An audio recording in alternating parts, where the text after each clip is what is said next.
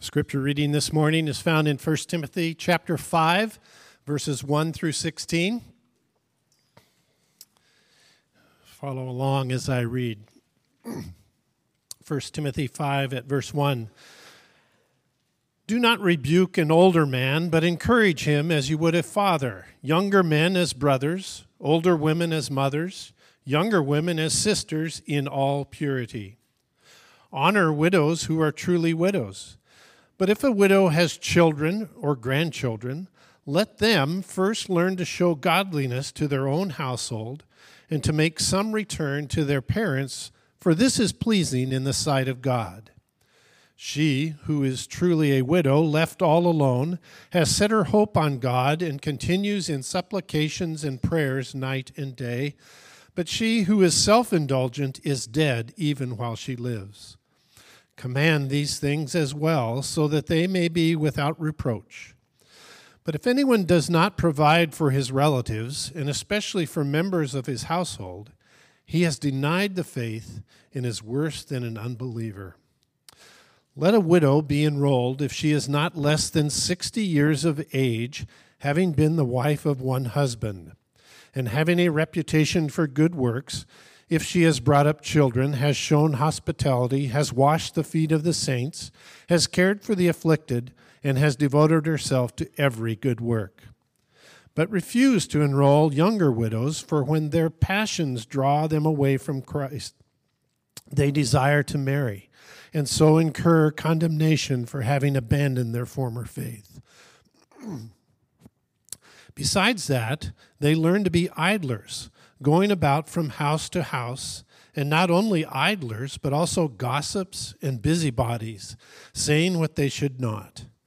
So I would have younger widows marry, bear children, manage their households, and give the adversary no occasion for slander, for some have already strayed after Satan. If any believing woman has relatives who are widows, let her care for them let the church not be burdened, so that it may care for those who are truly widows. This is the word of the Lord. Thanks, Bob. Well, we've been working our way, as you know, if you've been here any few weeks or this summer, working our way through the letter of 1 Timothy. And we've been calling the series Building a Healthy Church, and we've been uh, following the words of a mature mentor pastor, the Apostle Paul, to his young protege, Timothy, who was a timid pastor given the responsibility of overseeing the churches of Ephesus. And in these churches, false teachers had arisen, those teaching things that were not the truth and leading people, and in this particular church, some women, to the, a false asceticism. That's like denying the body things. And so they were creating um, celibate vegetarians, basically, is what they were doing. They created this elite class of Christians, those who lived one way and those who really got it. But Paul said they were actually shipwrecking their faith. Our theme for this verse or this letter and Paul's theme was that he would want the church to know how to live together like a kingdom civics, kingdom of God civics 101. In the verse it said, I hope to come to you soon, but I'm writing these things, that's the letter, to you so that if I delay, you may know how one ought to behave in the household of God, which is the church of the living God, a pillar and buttress of the truth. That's his purpose. That's why we're opening this letter, because we are the church too today, like they were in Ephesus in the early 100s AD. And he's covered a variety of topics, and we have so far. Importance of praying in the church, being a praying church and praying for all people and people in high places so that we can be a church that can move freely to share the message and evangelize. To be aware of false teachers, we talked about. To focus on godly leadership. And as Pastor Don Smith last week, one of my own mentors, and we got a couple more coming at the end of August, but as Pastor Don talked the theme last week of hope for the church, hope for us, found in nourishing our lives on true doctrine of the living God. That doctrine matters, what we believe matters, what we teach matters. Doctrine drives life. Well, this week I was kind of monitoring and following along an interesting Facebook dialogue on Canby Now. You ever done that? All I know all of you who are on Facebook have. I know it. You're guilty. I was following it along, and it's since been deleted, but I don't mind talking about it because it was public for everyone, right? So it's, it's, it's fair game. That should kind of tell you everything, right? there was a young man who was posting about his desire to get together some other young people to, to do a, a car meet, is what he called it. Uh, or you know, I think like a, a car kind of rally is what, it, is what it was. And I was watching the dialogue go back and forth uh, between this younger man and some of the older residents of Canby. It's really interesting. And it was so clear from watching the dialogue between this younger man and then others who were a younger generation that kind of piled in, and, and some of the older generation at, in Canby, that there were absolutely major divisions that had come along between uh, one generation to the next. And as I watched this language, I was like, there are major divisions, and we don't know how to deal with them in the larger culture. Here's some of the dialogue. The young man said, I'm hurt what you're saying, bro. You're like 50 years old, like really old, trying to talk, trying to talk down on a young person, simply just putting an idea out here. And it's not only youth, old people go too. That's to the car rallies. You're more than welcome to the meets. We just don't call the police, though. The older adult said, Well, by your attitude and the way you're talking to people, I can already tell any car meet you put on will be not appreciated by people. It's called respect, and you need to learn some before you gather a bunch of kids with their wannabe fast cars that notoriously have very little respect for anyone around them. Well, I went on. The older man said, Your swagger is not going to win people over to your cause. Your age is not an excuse to be rude and disrespectful. And this went on and on, and both sides just piling on, and just there was no co- constructive dialogue happening at all. Well, from baby boomers and their differences with their parents during the Vietnam era, down to our day and age where people kind of love to pile on millennials with insults we struggle to extend grace to those of other age groups, don't we? And even struggle with knowing how to interact. And just a, one just really clear example. Well, this morning we're going to see what Paul says. And he says that in the church, it's okay to admit there are differences between the generations between the genders. It's okay to admit that. Because when we do it, we remind ourselves that in the gospel, in the church, in our differences, we're called to relate together primarily to each other as family, as family members who love and honor and care for one another, even as Christ did for us. So that's where we're headed this morning.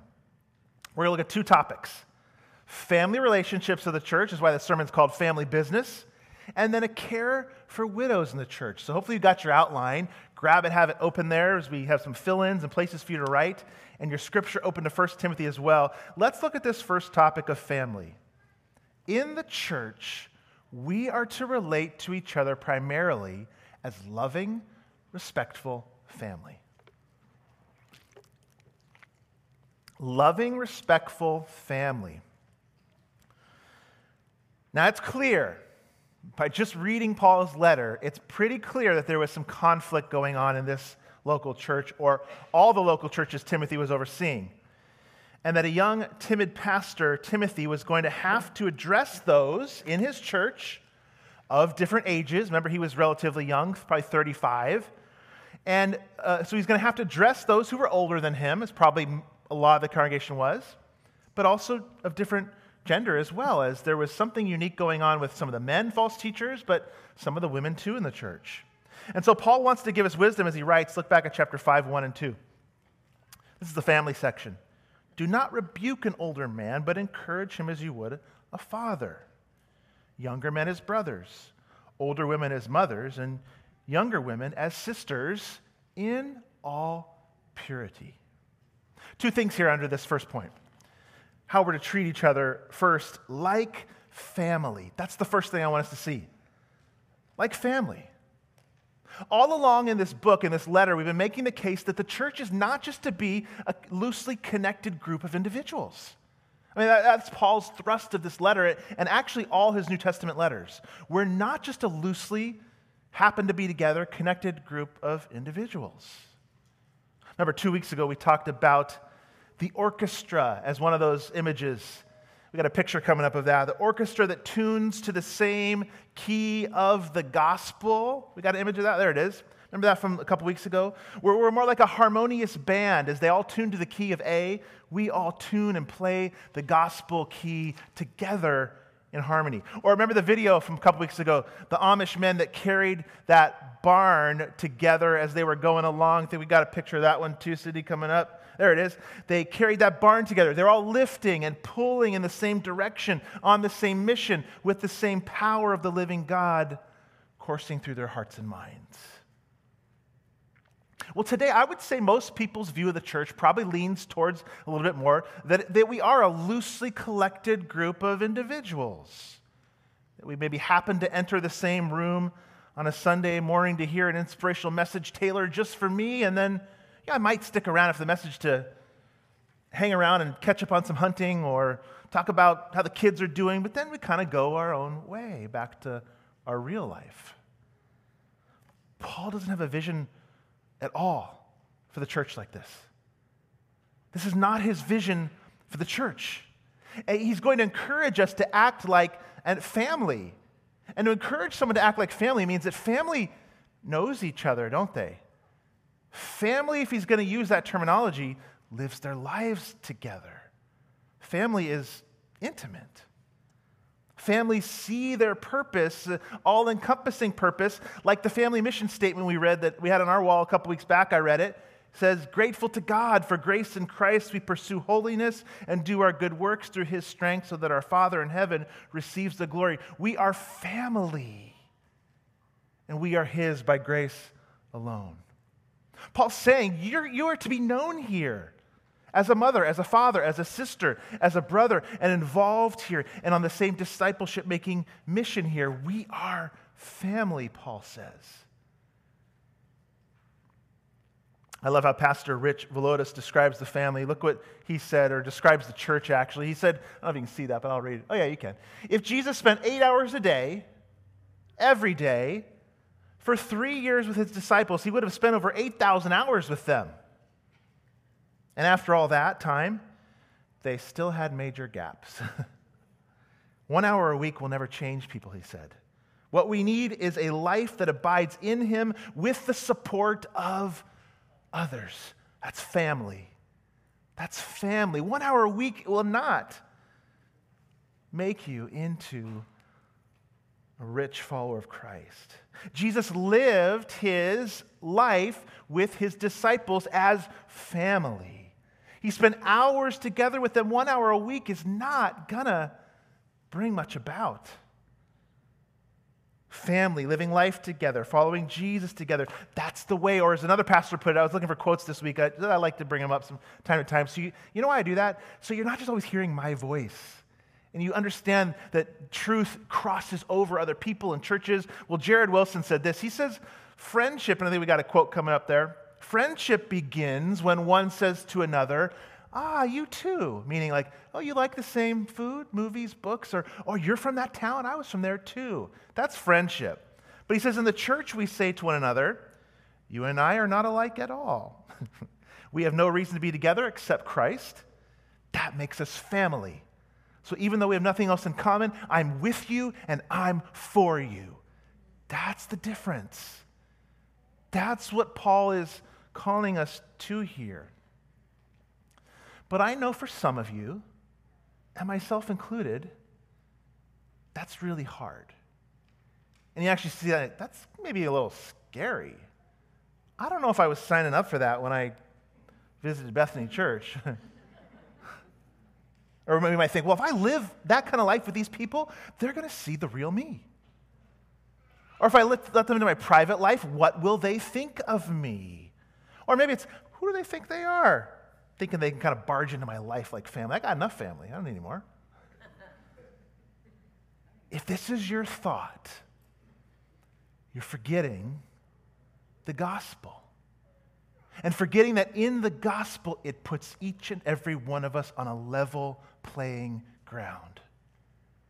We're all sinners, alienated from God who all need to be saved by grace alone, through faith alone, in Christ alone. And when you are secure in Jesus, there is nothing you could admit that would make him love you less.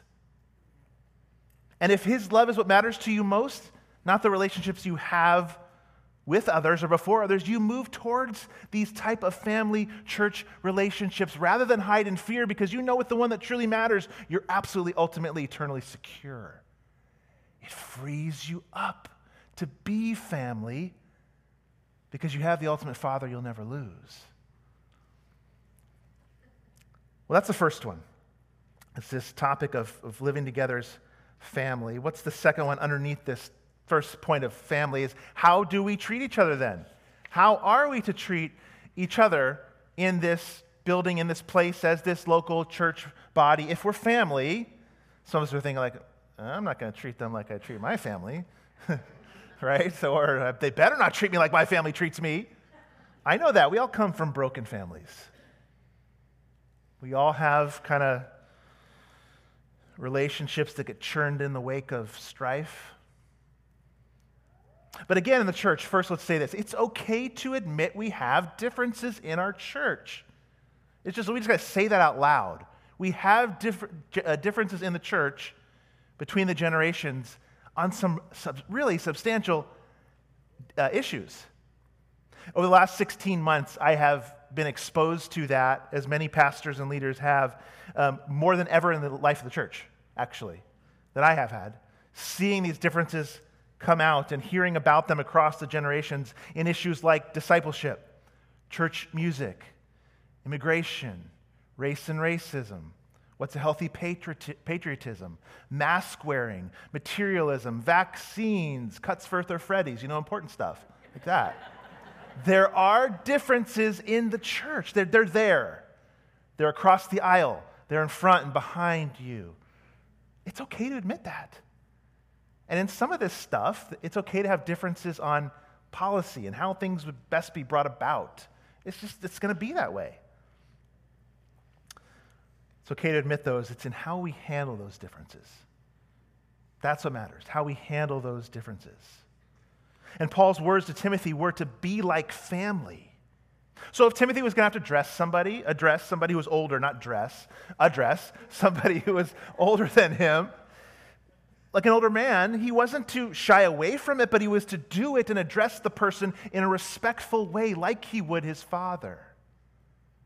And with an older woman, like his mother. Even Paul in his letter speaks affectionately of, of, of ladies. I think it was Eunice one maybe, who was like a, a mother to me, he said. Treat his elders with love and respect and dignity. That's what God's word asks that we afford them. It doesn't mean that the younger generation and the older generations can't, don't have hard conversations. In fact, you have to in church life. We just have to have them with this in mind. I'm to treat this man as a father. I'm to treat this woman like a mother or even a grandmother type with, with a due parental affection. And then other young men and other women like brothers and sisters as, as equals with younger men and women. You know what's interesting? A real quick side note. There's really only two ways that men in the church are to relate to women in the church either a wife, and then everyone else you're to relate to is like a sister, which speaks a lot for our young people in here if you're thinking about dating. You think about that? She's either your wife or she's your sister in Christ. Just a side note, just a thought. How is this possible? How is this possible? With, with so many vast differences between older and younger, and even th- between our genders, men and women, how is this possible? Look at Jesus. Though he was in the form of God, did not count equality with God a thing to be grasped, but became a servant, even to the point of death, death on a cross. It's the gospel. Do you know what's so incredible about Jesus? Think about his earthly ministry now for a minute. He's God in flesh. He's walking around the earth, and he treats everyone like family as he walks around. He's the king of all things. He, he, he's the king of the universe, the cosmos. He could have demanded that everyone treat him as such and turn them all into slaves or boss them around. But here he is in his life, honoring those who are older than him or who are in places of authority. Here he is treating his younger disciples, who most of the time have those gaps that we talked about in the quote. He's treating them like brothers, as equals, as friends. The creator of the cosmos now. My friends, come along with me. My brothers, my sisters. And he always, always, always treated women with respect and dignity and, and all purity. Why? Who has ever felt more absolutely, totally secure in his heavenly Father than Jesus? He had that security. So he could be open, honest, transparent, say true things and hard things, all with a love from his Father as he interacted with humanity as family. He didn't have to flex his mus- muscle with the older crowd. He didn't have to dominate his young disciples and like abuse them into submission and obedience like many in leadership have. He didn't have to do that. He treated his followers like family my brother, my sister. He even said that about him. Who is my mother and brother and sister? That's these, these people with me right here. So look around you. These are your brothers. These are your sisters. These are your fathers. These are your, your mothers. Treat them as such. Secondly, today, Jesus wanted to make sure, excuse me, the most vulnerable in the family were taken care of. Our second point there's a protocol for caring for the most vulnerable in the church that pleases God.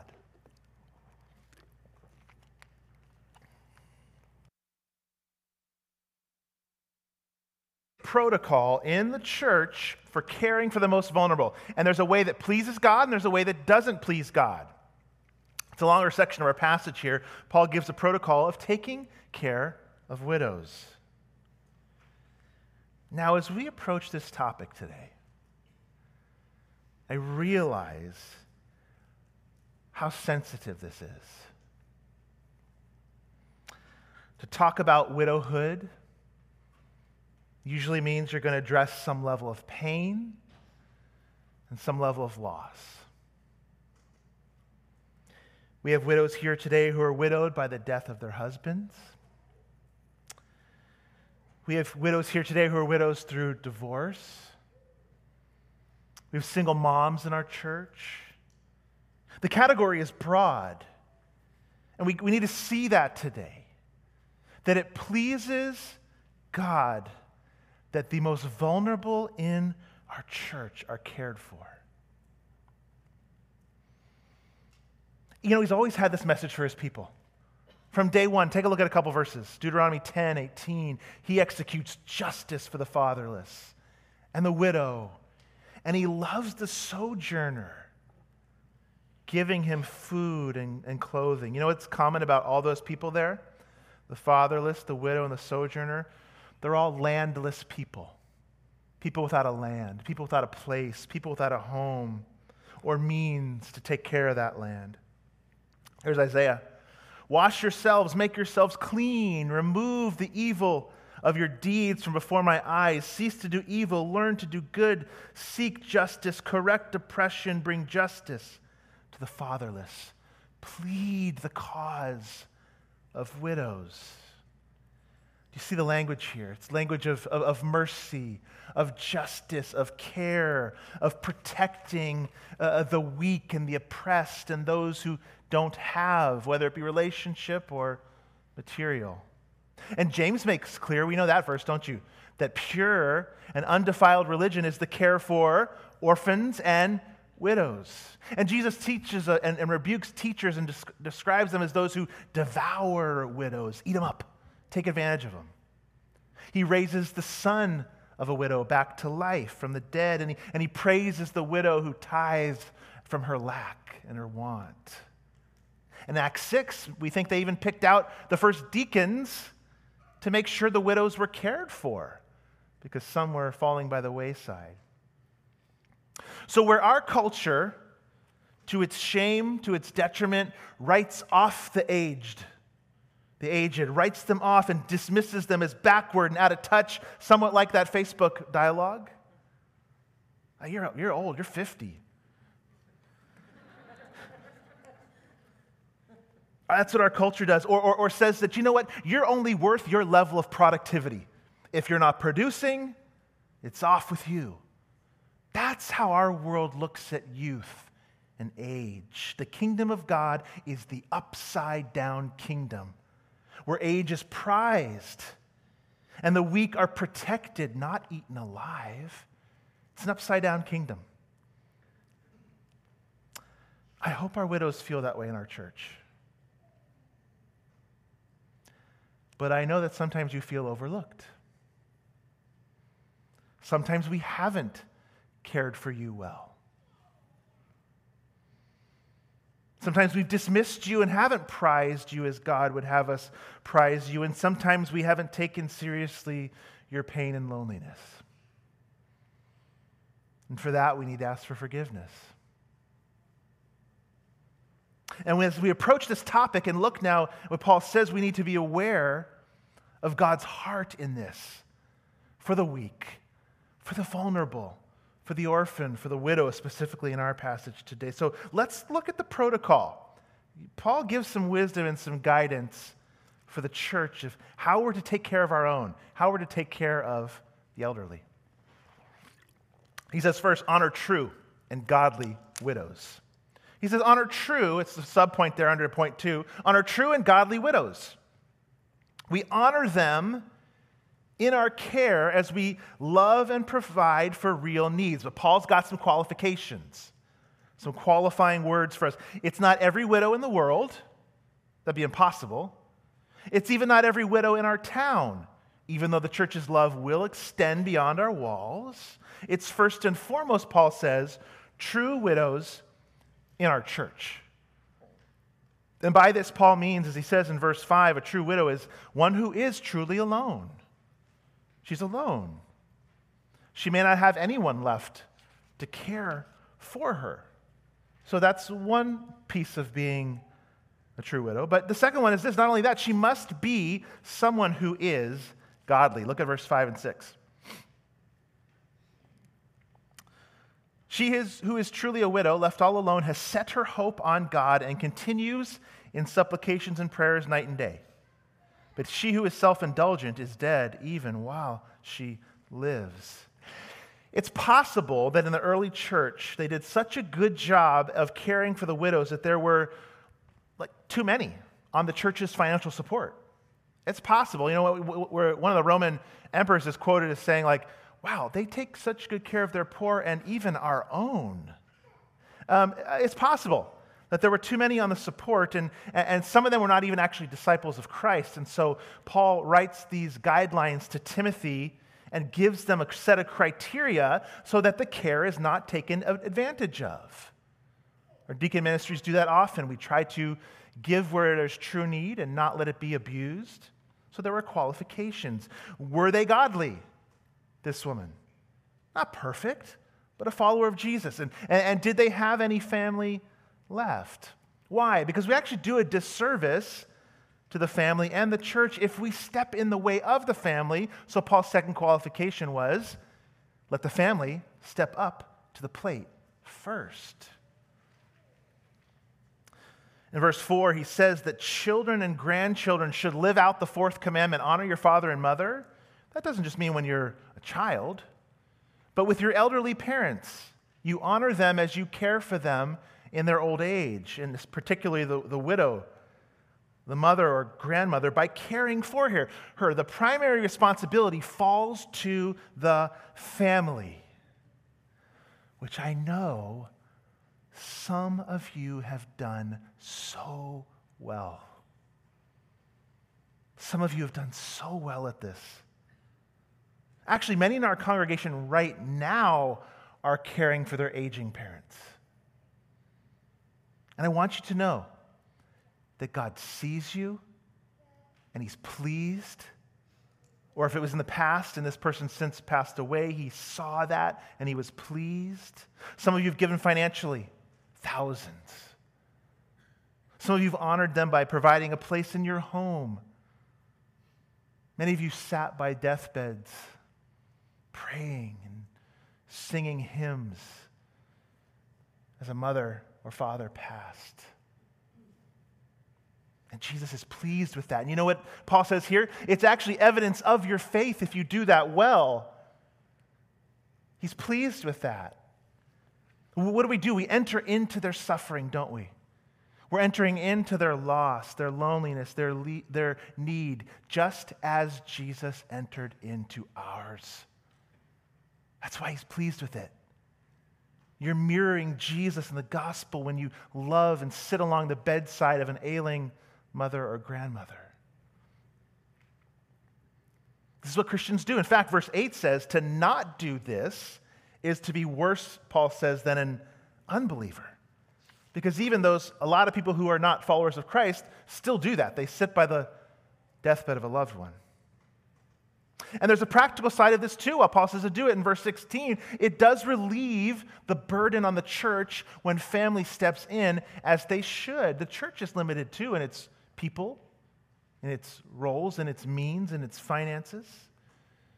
And so family steps in to lighten that burden. Well, as we transition to verse 9 through 16, so we want to work our way through the entire passage as we do week in and week out. Some have seen this. Now, look at verse 9 there. Let a widow be enrolled if she's not less than 60. Some have seen this as further qualifications to get financial assistance from the church, to be put on a list of financial aid. But I actually think, as even most scholars do, that Paul's transitioning here to a list of those widows that should serve in the church, like many of ours do many as deaconesses in the church. He's, he's talking about something different here now. Here's what he's talking about. Here's the first of these two points under this 9 through 16 here. He's encouraging true widows to service in their own unique position. He's not talking anymore, I don't think, here about this financial list of who we're going to help. He's now talking about well, who amongst the widows should serve because they're in a unique position in life. As Paul was putting forward here more qualifications for uh, financial assistance, he'd be limiting the criteria here of those who are 60 and older and had a, a lifetime of good works. So, what about the younger widow then, who has no one? Could they get financial assistance? That's why I think we're looking at something different here. And while Paul is describing here kind of the, the, the, the ideal widow to serve, not that she'd meet every criteria on this list, but this is an ideal description here. Uh, like the single individual, a widow is in a unique position to give of her time to serve the body. Paul is highlighting this here.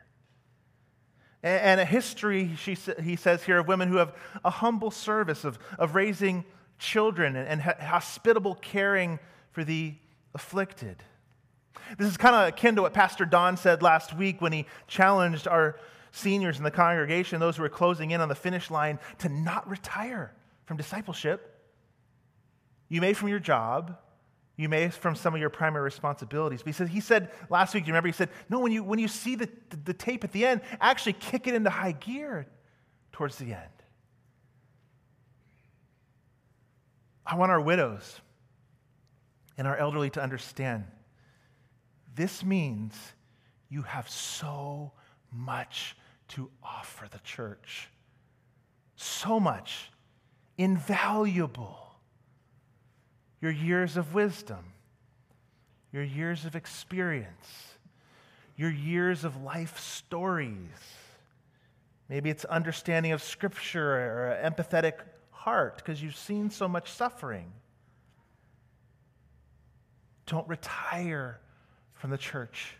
Don't ever think you're past your years of being able to serve or, or, or, usefulness in the church. Lean in, move in, press in to ministry. Younger families, remember Don said, reach down and pull them along. Maybe it's a simple, encouraging word. Maybe it's grabbing a mom in the gathering place and saying, How can I pray for you this week? You look like you're under a lot of weight, a burden today. Family, right? Family, family. It's not that scary, actually. It might be as simple as, as being an older woman in the congregation and finding a younger woman and saying, you know, what if we got together every couple weeks, maybe even, and just read a chapter of the Bible together in a coffee shop? And then we just ask each other, what does this passage say about God and what does it say about humanity? And then we pray together. I mean, it doesn't have to be that daunting and scary. You could do that. Every one of our widows who's a Christ follower, or every one of our seniors in this church could do that. Let's just gather and read, read a chapter of scripture together and come alongside and pull those younger people up. But this is also a word to our young adults, too. So you hear this, eh, it's all about widows today and old people. This isn't for me. No, no, no, no, no. This, this is for you. Think about our young adults now. This is for you. Those who arrive at, the godly, at a godly age and an old age as godly trusted servants, like the widow Paul describes here, they built that over a lifetime. They didn't just decide at 70 to say, you know what? Now's the time to be godly and to get my life together. no, no, no. They built a house, they built a history. They built a heart centered around Christ so that when they got to that age, Paul would say, Ah, there's, there's a servant. So that means what you do now, 20 year old, 30 year old, 40 year old, what we do now shapes who we'll be in the latter years. And some of you we look at and go, oh, you can just see the rich life of faith in that woman's past. Norma, who's 98. You can see it in her. You can hear it in her words. Oh man, 20 year olds, 30 year olds, 40 year olds. We, what we build now is what we're going to live on in those latter years. I lost my place thinking about Norma. I don't know where we're going. Uh, yeah, what you're building on now. That's the point. That's why Paul encourages the younger widows then. You think, well, Paul's being so chauvinistic. I can't even believe it. We're viewing this verses now through the lens of like uh, Housewives of Beverly Hills, things like that. Paul's living in a culture detached from these stereotypical ideas. It's, it's, another culture we're looking at here. And real problems in the church. And remember, he spent the first half of the letter going after some of the men in the church, and now he addresses some of the women. He tells them, encourage. He encourages true widows to service in their own unique position. Sorry, encourage your widows. Sorry, I read the wrong one. Encourage younger widows to marry and avoid trouble. That's the next one coming up there, Sydney. We got encourage younger widows to marry and avoid trouble. So, have, have, having encouraged the other godly widows now to be on a list of servants, he says to the younger widows, there's certain younger widows who should not be on this same list right now. As I said, it's good to remember Paul's addressing real problems in a real church. So there was a group of women who were getting involved in gossip and, and getting too involved in the lives of others in a bad way. They'd been giving so serious that Paul says they were giving the devil a foothold and even abandoning their, their faith and, and straying after Satan. That was men and women in the church. Hymenaeus and Alexander are in 2 Timothy, examples of that, but the, some of the women too. And remember, there was in this church false teachers telling widows not to remarry, saying, you know what, be, no, be an elite Christian. Don't give in to that bodily desire of sex. Be a celibate widow and, and, and a vegetarian on top of that, right? Because you don't want to eat these certain foods. Who's signing up for that, right? We said that last week. Not, yeah. Paul says the opposite. He says, if you can, and if you're young, and if you still have those sexual desires, remarry and live the life in your family that God will use to make you into one of those older widows we'll put on the list. Because what sanctifies you more than raising kids or family life or marriage, right? It's the, one of the primary fields of sanctification, not just to fulfill your needs, it's where God sanctifies us. Because he says idleness isn't good for anyone, actually. There were lazy men, there were lazy women, and it was idle time that with this group of women was filled with gossip and it was making divisions in the church. These are big callings today. These are big.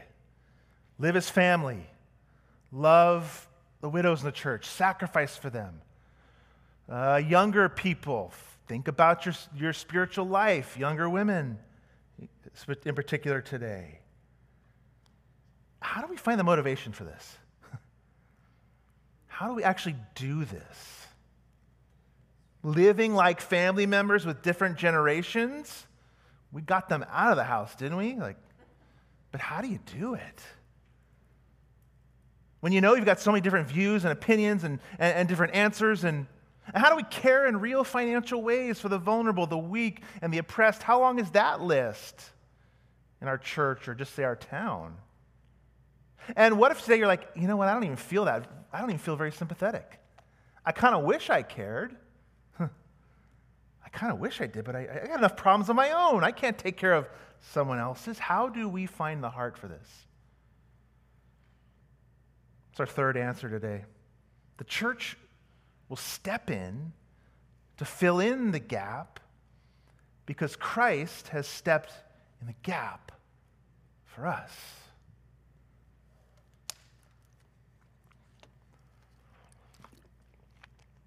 When there's a gap in care, a gap in love in someone's life, when there's a gap in, in Christian growth and a gap in family, the church steps into that gap because Christ stepped into the gap for us. I don't tell stories about my kids very often, uh, just to help them try to be just normal kids in the church and not PK. But I wanted to share one today, and I actually, I always ask their permission if I'm going to, and I did. Uh, I asked uh, uh, permission of Margot and Jack to share a story today. It was a sweet moment between my younger daughter and son, Margot and Jack. And, and actually, I ask you, please don't actually ask them about it today or follow up with them today. I just want them to be kids running around the gathering place.